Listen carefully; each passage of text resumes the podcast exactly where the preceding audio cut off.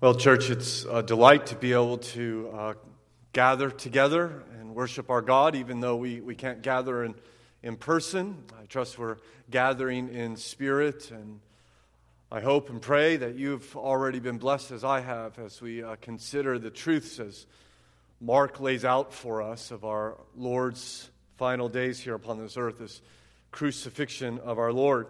And this evening, I, would like to be able to continue to, to share about our Lord's work on the cross with you. Um, I'd like to do so from the Gospel of John. And so, if you would, you would ter- find in your Bible uh, John chapter 19. And uh, we will consider a, a, handful of verses that John uh, lets us see as our Lord is dying on the cross. And so, there we are in John 19, beginning in verse 25. Hear now the word of God. But standing by the cross of Jesus were his mother and his mother's sister, Mary, the wife of Clopas, and Mary Magdalene. When Jesus saw his mother and the disciple whom he loved standing nearby, he said to his mother, Woman, behold your son. Then he said to the disciple, Behold your mother. And from that hour, the disciple took her to his own home. After this, Jesus knowing that all was now finished, said, To fulfill the scripture, I thirst. And a jar full of sour wine stood there. And so they put a sponge full of sour wine on a hyssop branch and held it up to his mouth. When Jesus had received the sour wine, he said, It is finished. And he bowed his head and gave up his spirit. Will you please pray with me? Father in heaven, we're thankful that we uh, can consider these truths. We're thankful that we can sing your praise, sing in honor of our crucified Savior this evening.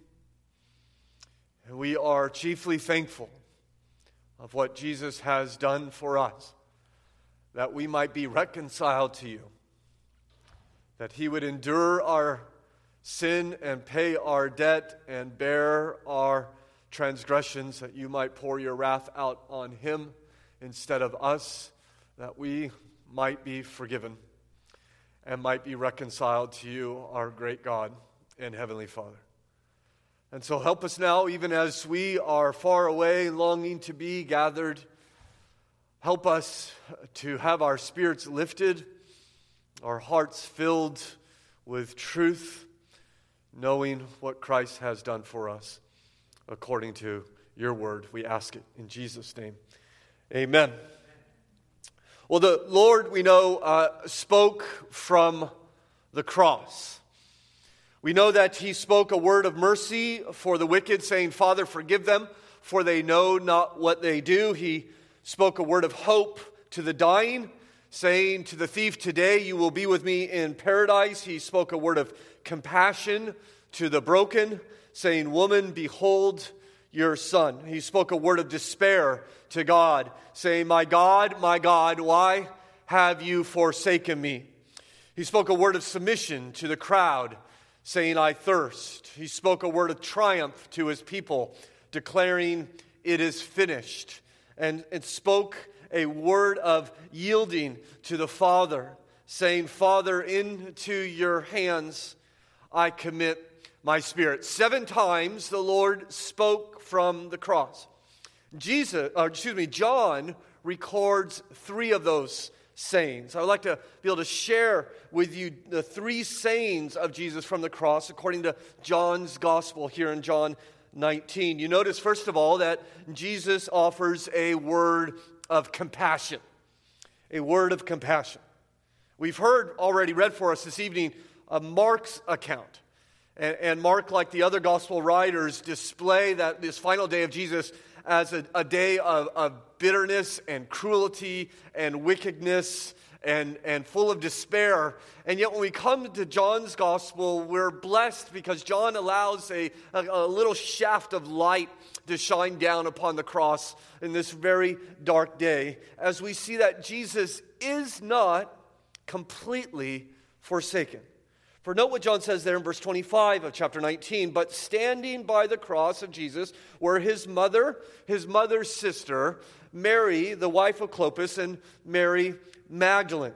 And so what, what we learn is that that, that there are those who are gathered there out of their love for Jesus. Now, if you read John's account and the other account, you see there's all sorts of people there that are drawn to the cross.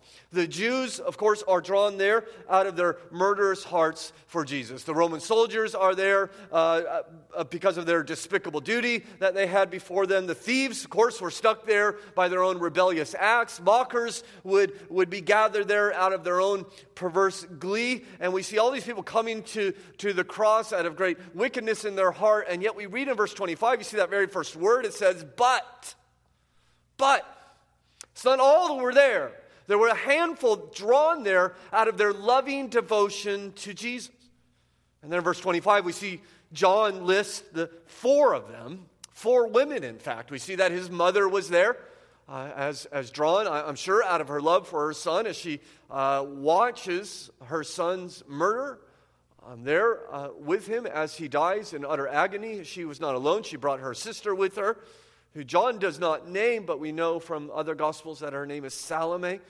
And we see, we see two, two other women, two other Marys. Well, one, Mary, the wife of Clopas, and then, of course, Mary Magdalene, who Jesus had liberated from demonic oppression and who will, of course, uh, play such an important role just a handful of days on Sunday. Uh, uh, truths we, we look forward to rejoicing in.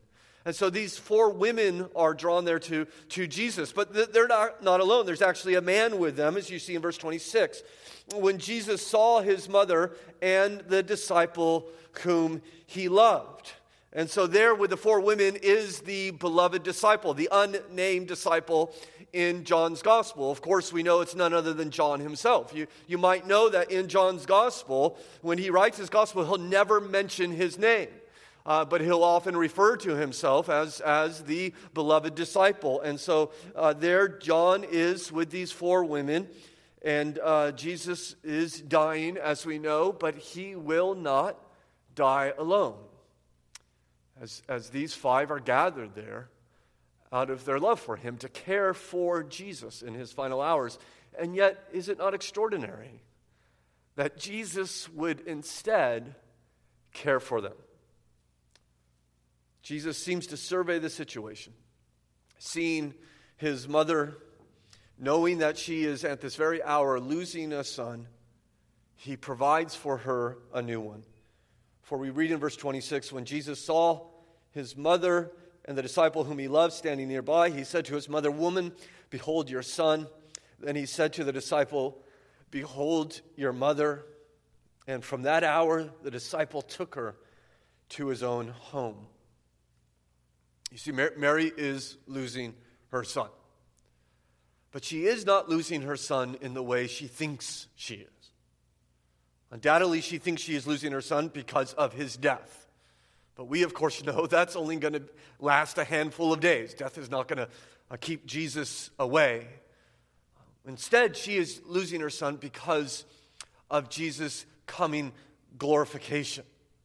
That the relationship between Jesus and his mother is changing. In fact, you kind of get the hint of that in the way he refers to her, calling her their dear mother. That's not a sign of dis, or dear woman, excuse me. Not a, it's not a sign of disrespect, but Jesus, I believe at this point, is speaking to her as, as her Savior not simply her son, which of course is a far more important relationship. And from the moment of his earthly death, he would, he would cease in, in, in, in most ways to be uh, the earthly son of Mary and instead become her heavenly savior. That's why we see in Acts chapter 1 as Mary is gathered there together in order to worship the Lord Jesus. And here on the cross, out of his great love for her, he honors her. He honors his mother and he does so even at this point in his life, which I just think is, is absolutely extraordinary. That, that, that he is, as we know, bearing the sin of the world at this time.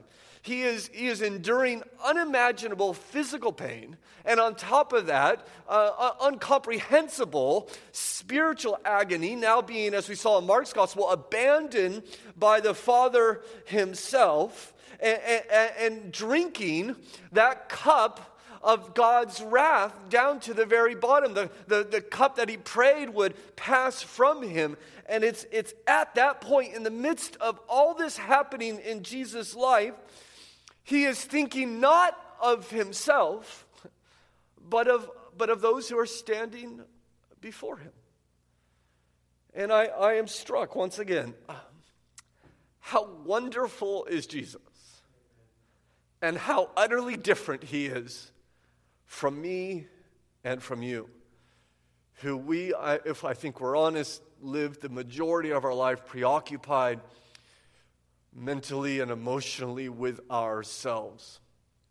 And especially I mean, when we're in pain or discomfort, who are we thinking of? I mean, you stub your toe and you uh, don't have the ability to think of anybody other than yourself. And Jesus is bearing the weight of the world's transgression, and yet he's caring for the, the people arrayed before him. And I'll tell you, the love that Christ displays here, the compassion which he has, continues even to this day.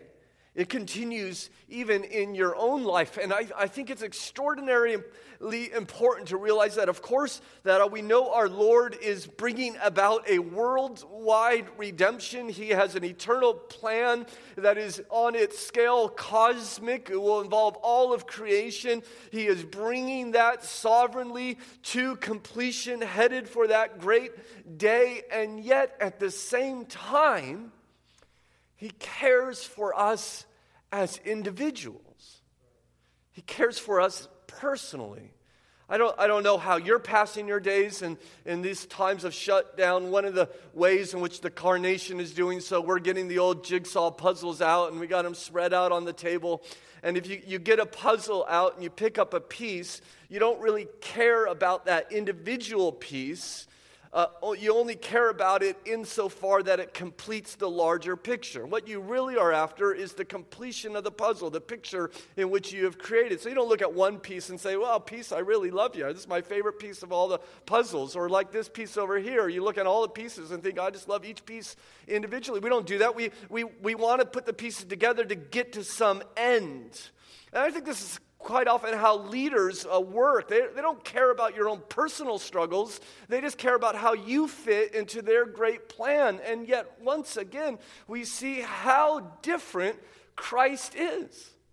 Because he does have a plan. It is a glorious plan. He is bringing it to completion, but he does not do so for the sa- at, the, at the sake of the caring for the individual.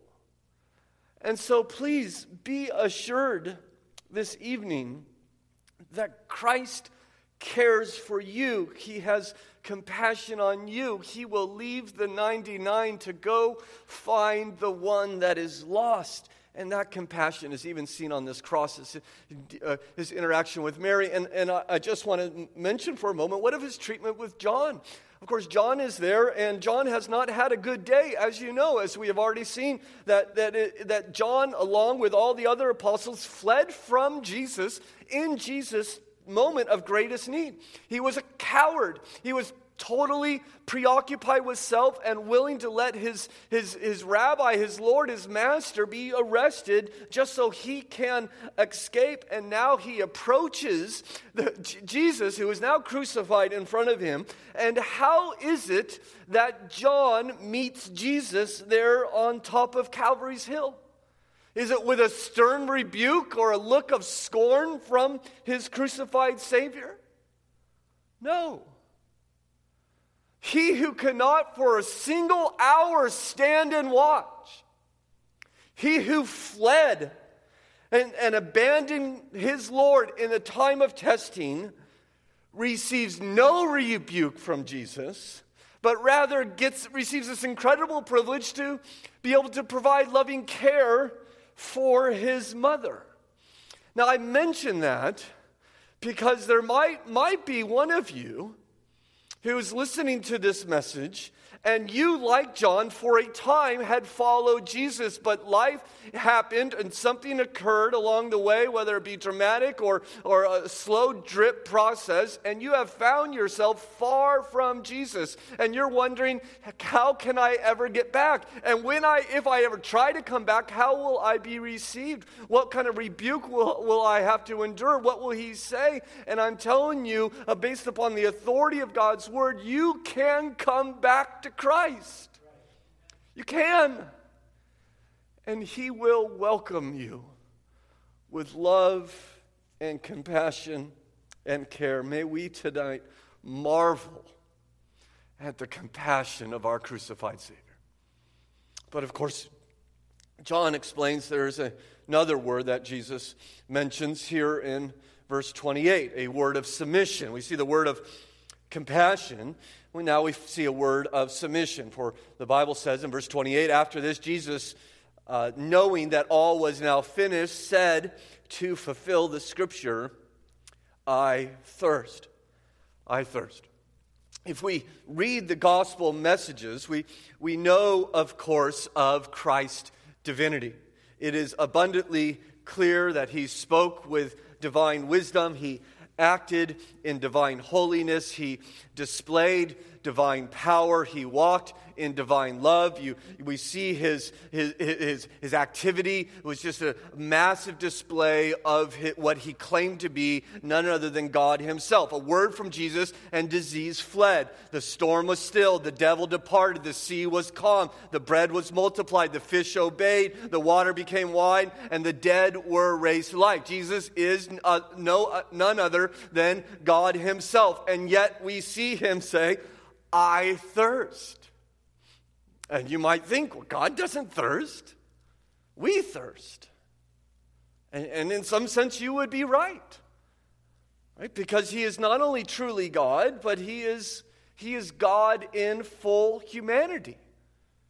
And the Gospels likewise prove his humanity to us. He has entered this world as a babe born to a woman, as a child, he increased in wisdom and, and stature. As a boy, he had questions. As a man, we, we read that he grew tired, he hungered, he slept, he marveled, he wept, he prayed, he rejoiced, he groaned. And here we find that he thirst. As the writer of Hebrews says, he must be made like his brothers in every respect. He has to become exactly like us in order that he might die as our substitute. And, and, and I think when we put this all together, it is once again uh, almost unimaginable, it's unthinkable that the maker of heaven and earth has parched lips.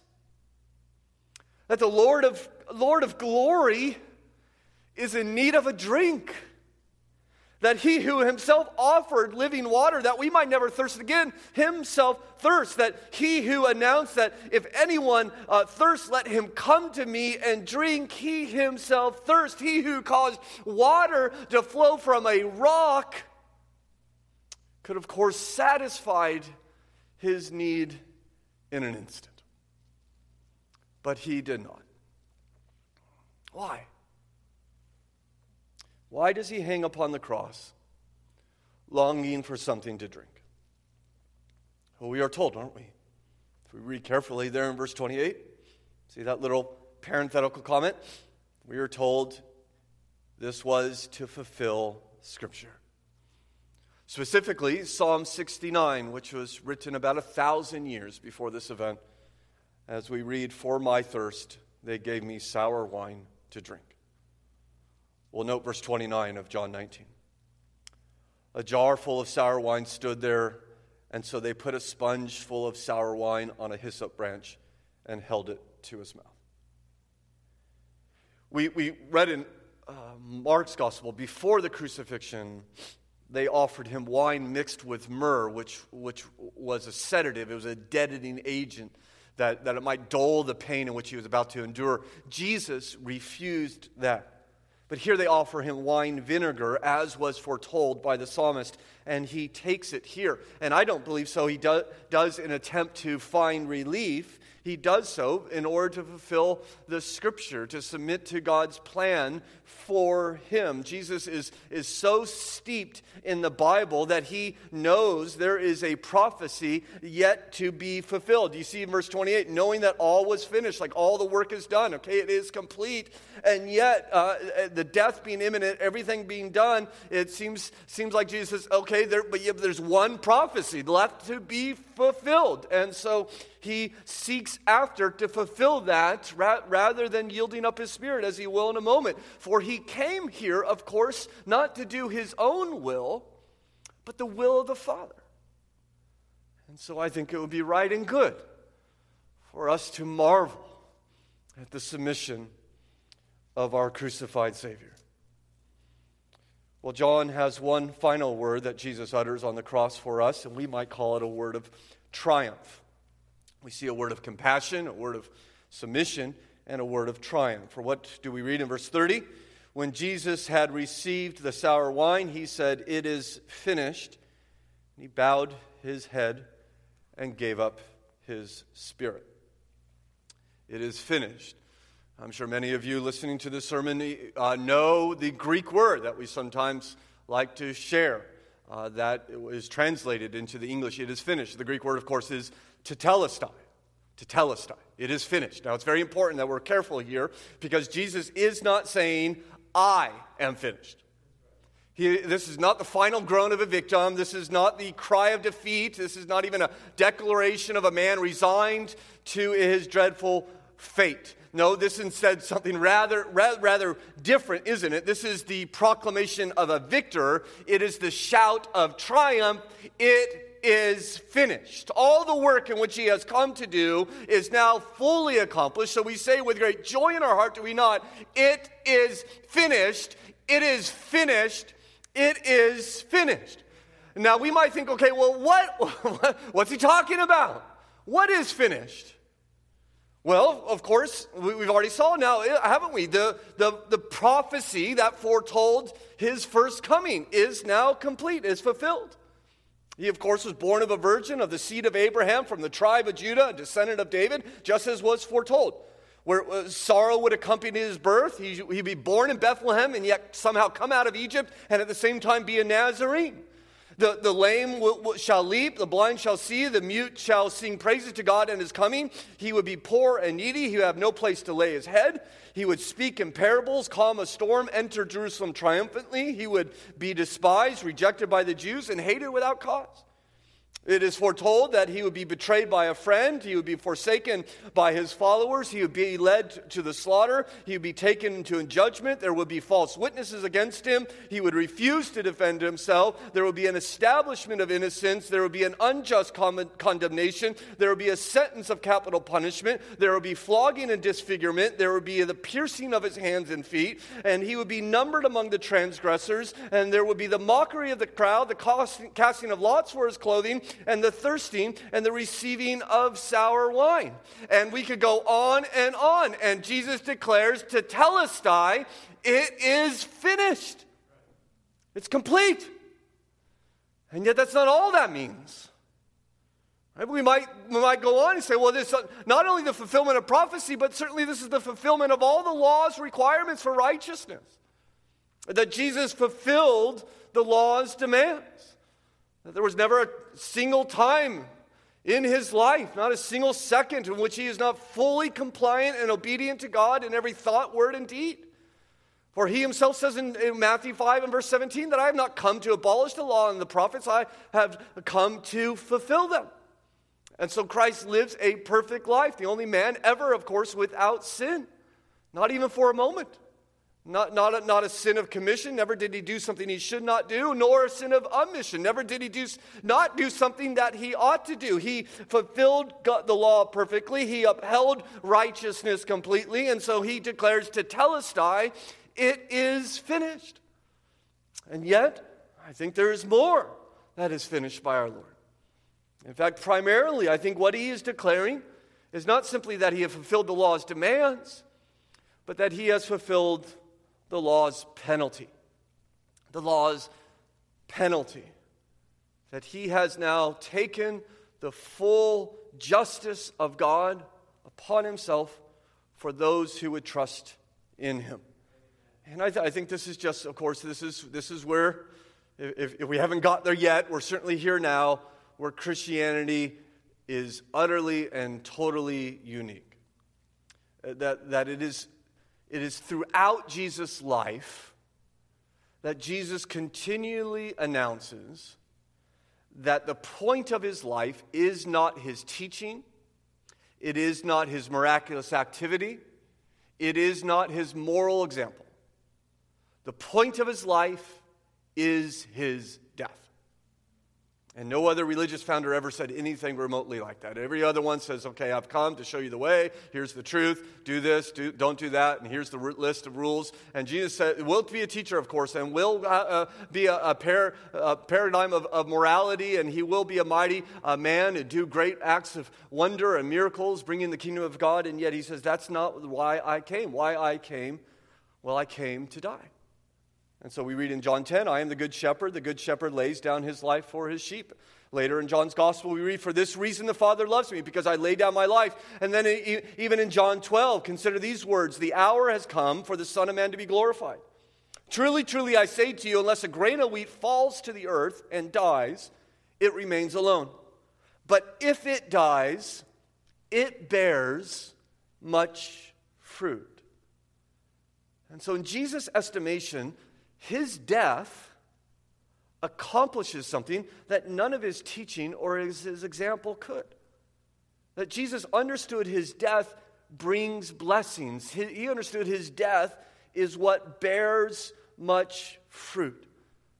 And of course, we know that it is in his death that he is bear, bearing God's righteous judgment not for the sins in which Jesus has committed, as we've already established, he has done none, but for the sins that you have committed and the sins that I have committed. That Jesus came to give his life. He came to die. He came to suffer the penalty for your sin. He came to endure the wrath of God. He came to, to pay for your sin in full. And then he comes to this point on the cross and says, Tetelestai, it is finished. He has now, at this point, cast your sin behind his back. He has cast your sin in the depth of the sea. He has cast your sin as far as the east is from the west. He, he has promised to remember your sins no more. He has stomped on your sin under his foot. He has took the record of your sin, put it in the palm of Jesus, and drove a nail through it into the cross. Though you were stained as scarlet, he has made you white as snow. Now you are covered with the blood of Christ. You are dressed in the garments of pure white, and your sin has been condemned in the flesh of Christ. And there is therefore no salve for your guilty soul other than Christ died for your sin. And there is no other fortress to save us from the righteous fury of God other than Christ died for our sin. There is no other argument before a holy judge other than Christ died for your sin. I need no other argument. I need no other plea. It is enough that Jesus died and that he died for me. And so, so with a triumph, with a, with a cry that, uh, that echoed throughout the universe, Jesus Christ there on the cross, the Savior exclaims, Tetelestai, it is finished. And so, what then do we read? Probably what you would expect. And he bowed his head and gave up his spirit. It's finished. There's nothing left for him to do. Of course, the question might be well, what's left for you to do? And the answer is the same nothing. There's nothing for you to do. You see, Christianity is not a religion of do, it is it is a religion of what has been done. Right? Everybody else says, here's what you do, this is what you do, do this, don't do that, and all the rest. And certainly there are things, uh, examples for us to follow and commands for us to take, but at the very heart, Christ says it's about not what you do, but about what I have done. I have finished the work for your salvation. You simply must receive it through faith.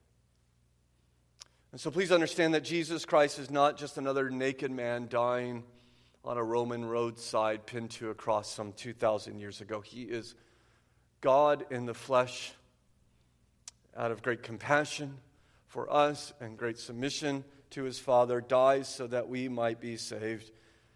And I'll tell you that all of your life, indeed all of your eternal life, is determined based upon how you respond to Christ's work upon that cross. In fact, let me share with you one more scripture if you don't mind. You notice if you look down in verse 35. This is John himself writing. He says, He who saw it has borne witness. His testimony is true. He knows that he is telling the truth, that you also may believe. That you also may believe. That is how you receive the work of Christ on your behalf by believing in him, yielding your life to King Jesus.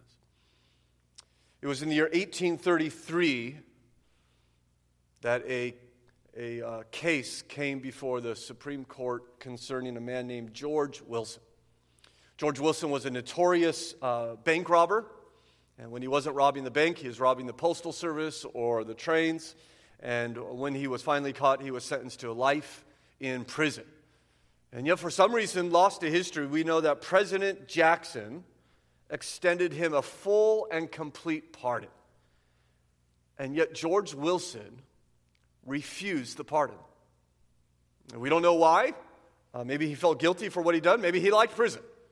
Um, but he refused to receive the pardon. And, and, and the, part, the, the, the warden was in quite a bind. He, he says, I can't keep you here in prison. You've been pardoned. And yet Wilson says, No, I'm not taking the pardon. I'm staying in prison. That case went all the way to the United States Supreme Court, which it ruled in 1833. A pardon is a deed to the validity of which delivery is essential. And delivery is not complete without acceptance. It may then be rejected by a person to whom it is tendered, and if it is rejected, we have discovered no power in this court to force it upon him. So, according to U.S. law, a pardon is not valid unless the one to whom it is given receives it. And so, George Wilson spent the remainder of his days in prison when he could have walked out free. And I'm afraid that so many people live that same life. So many people follow that same path. That salvation is offered. It's offered to you even now if you do not know Christ. It is full and it is free. It is a pardon given to you for everything you have done, everything you will do by God Himself. And yet, so many say, No, thank you. I will not receive it. I pray that, that even as God's word has been shared with you today, that God would begin to work in your heart and recognize the greatness of what Jesus has done and the greatness of what he offers you even now, that you would hear those words It is finished. And that if you do not know Christ as your Savior, that you would turn from your sin and trust in Him for your salvation, yielding your life to Him. And for my Christian brothers and sisters, can these truths in which we have refamiliarized ourselves uh, this evening, will we not pray that, that God would, would let them inflame our heart, that we would fall more deeply in love with the one who paid so dearly that he might love us? That we would indeed marvel at the great compassion and submission and even the victory of our crucified Savior one who has died for us. What is it that we sing? Guilty, vile, helpless we. Spotless lamb of God was him. Full atonement, can it be? Hallelujah. What a Savior. Our Father, we are once again stunned by the work of our Lord. That He would come to this world that he might pay for our sin, that he might deal with our transgressions, that he might remove from us our iniquities, that we might stand before a holy God, and might even worship you this evening, might even draw near to you, and we shall one day be in your presence forevermore because of the work of our Lord. Will you please help us to find even greater delight in him? May all that he has done and all that we have considered tonight and all that we have sung and celebrated and rejoiced in, may it not create a greater passion and love for him. May it not purge us from the lingering sins in our life and give us a greater hunger to follow Jesus more faithfully. For we ask it in Christ's name. Amen.